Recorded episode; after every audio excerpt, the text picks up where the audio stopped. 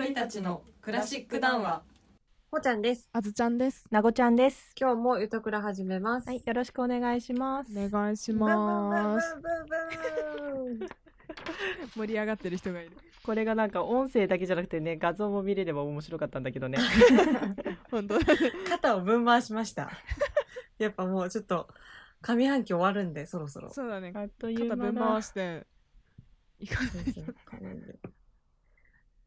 さあ、今日は何をやっていくかと言いますと、はいルネサンス期の続きですね。そうですね。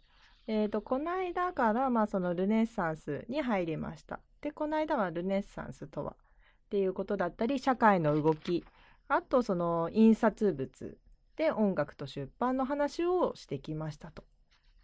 で、えー、と今日も引き続きそのルネッサンス音楽自体には入らずにその他の社会の動きだったりとかあとはなんだろうなんかそのいろいろと中世とは大きくなんか世界観が変わりましたよっていうお話をしていきたいと思います。でそれで、えー、と次回は、えー、と歴史、まあ、もちろん歴史なんですけどそのルネッサンス期の、まあ、文芸だったり芸術だったり科学についてやりたいと思います。先に予告言っちゃうっていうね。はい。大事大事。だから3本に分かれるね、とりあえず。そう、えー、と前回、まあ、軽くちょっとおさらいすると、まあ、社会の動きということで、まあ、100年戦争の話だったり、まあ、そこでジャンヌ・ダルクに触れたり、まあ、ビザンツ帝国が滅亡しましたよっていうお話をしたりしましたと。であと,、まあえー、とその後、まあ、初めての印刷物が、まあ、できましたと。じゃあ、えー、とそれ以外の社会の動きはっていうことなんですけど、えー、とまず1485年にイギリス内の戦争であるバラ戦争が終結しました。でこのことによって、まあ、チューダー朝っていうのが成立します。でさらにその7年後1492年これは皆さん知ってるんじゃないかなと思うんですけど、えーコロンブスが新大陸を発見しました。はいさてここで問題です。コロンブスが発見した新大陸は、まあ、今で言うどこでしょう？はい。はい、ほちゃんどうぞ。USA! アメリカ そう、私も今それさ浮かんだ。はい。そうです。えっ、と、アメリカを発見しました。てかもうここまでアアメリカ発見されてないの私さ、世界史の授業で初めて知ってすごいびっくりした記憶ある。本当だよね。あんな大きいのにね。ね。ね。で、その、まあ、それ以外だと、えっ、と、15世紀なんですけど、えっ、と、ペストの流行が収まり、人口が再び増加しました。そう、14世紀っていうか、まあ、その中世でさ、ペストが流行して大変だったっていう話したじゃないですか。うんで、その流行がようやく収まったっていう話です。で、えー、とそれによって都市や、まあ、商業が発達するんですね。発達したことによって、なんと封建社会の基盤が揺らぎ始めます。で、そのことにより、なんとなんと市民階級の、まあ、台頭が起こります。まあ、なんていうのかな。市民階級のその勢力がもうこう、増していくっていう感じがした。で、えー、と例えばだけど、まあ、そのイギリスではコージモ・デ・メディチ。だから聞いたことあるよね。メディチ家ってやつだね。そうそうそう、まあ、1389年から1464年に、まあ、か活躍したというか、まあ、その存命されていた方なんですが、えー、とこのメディチさんっていう方はヨーロッパ最大まあ推定なんだけどの図書館を創設してなんとさらにプラトンアカデミーも創設しております。でさらにその芸術家たちを、まあ、その擁護庇護したりしてましたと。そうこのメディチさんってもうこれからのそのなんだろうねえっ、とまあ作曲家とかにも結構まあていうかメディチさんっていうかそのメディチ家かな？もう大きく関わってくるえっ、とまあその家柄となっております。だってなんかさメディチってさついてるなんか曲名とかさちょいちょいない？ある。まあ、えー、とそんなところで、えー、とその工事モでメディチさんが、えー登場しましたと。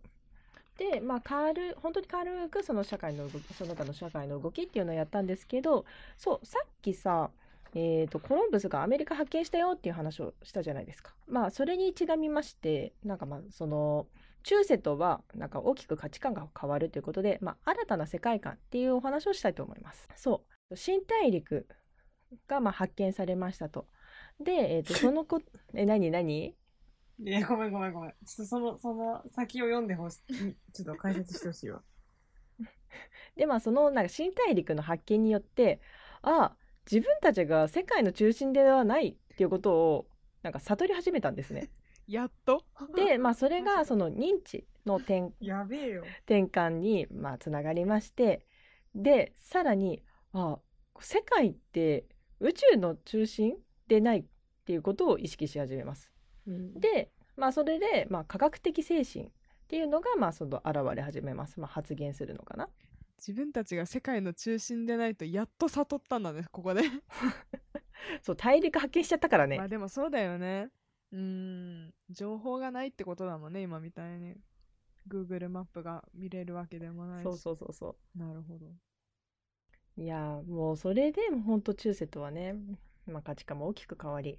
でさらにえっ、とねルネッサンスでまあすごい、まあ、大切ななんか主義大切っていうかまあまあ、中心となっている、まあ、考え方があるんですけどヒューマニズムという人文主義ルネッサンスの、まあ、根本精神のことを指しますと。そのこれこの人文主義っていうのは中世のキリスト教的だったりその禁欲的な価値観や自然な人間性の抑圧を、まあ、批判的に捉えていて人間の理性や尊厳を尊重してる、まあ、その考え方なんですね。でまあこれがまあそのルネサンス文化のまあ基調、まあ、元となっておりますと。でえっ、とまあ全キリスト教的な思想の研究をしたり、まあ、神や人間の本質っていうのを考察しますと。でそのことによって、まあ、より自由な思考へとまあつながっていくわけです。まあ、でも別にその自由な思考を持ったからといってキリスト教を捨てているわけではありませんと。でさらにその、まあ、人間を中心とする新たな世界観っていうのも芽生え始めます。でそのことによってその美術の発展だったり、えーとまあ、その肉体賛美や解剖学的関心の向上っていうのが見られます。まあ、美術の発展っていうと例えば遠近法だったり風景画。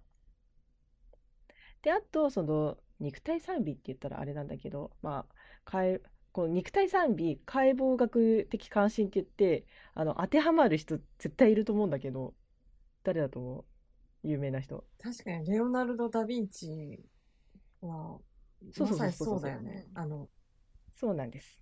大の字になって円が描いてあるやつとかそのまあ解剖でなんかこういうここういうさ、うんなんか絵あるじゃん。うん、あの、伝わってるかまあ、な言葉で説明してくれると 非常にありがたいですと。そうそうそうそう。で、えー、と今人文主義の話をしたんですけど、えーとまあ、となんか人文主義者って、まあ、呼ばれる人たちがいるんですね。まあ、ヒューマニストのことなんですけど人文主義者っていうのはルネサンス期に人間的な価値観や本質を追求した人々のことを指しますと。でこの人たちはギリシャローマの古典を研究して、えー教会の倫理観から離れた人間社会のねなんか赤裸々な姿をその小説や詩でさらに評論などに描写することによって人間尊重の思想をなんか表現したと言われております。まあ、今日は少しなんか軽めな内容の回に軽めっていうかその短めな内容の回になるんですけどまあね中世と全然、ね、違いますよっていうお話です。すっごい簡単にまとめるとね。まあでも、超、超変わったよね、本当。そうそうそうそうそうそう人間的な、その生活そのものの思考に染みついてたけど、い、なんかその信仰することと、その人間の本質的な活動っていうか、生活っていう意味では違うっていうので、ね、ちょっと自由な思考に行ったっていうのは新しいよね。ね。ということで、まあ、えっ、と、今日は、まあ、このぐらいで、えーと区切りたいんですけど、まあ先ほど、ていうかもう序盤にね、あの、次回の予告みたいなのをしましたけど、えーと次回は、まあ、そのルネサンス期のまあ主な作品だったりとか、まあ、主に活躍した人物だったりとか、まあ、いろんなものがあるので、まあ、それを全部言ってると本当チャンネル名が変わっちゃうのでゆとりたちのなんかルネッサンス特化しちゃうよねもう。なんかルネッサンス大好きチャンネルになってしまうので、まあ、本当になんかその簡単なところだけ、えー簡単っていうかまあその皆さんがまあご存知であろうまあでもちょっと抜けてるかもしれない でかもしれないところをまあ触れていきたいと思っております。じゃあまた来週お会いしましょう。アディオス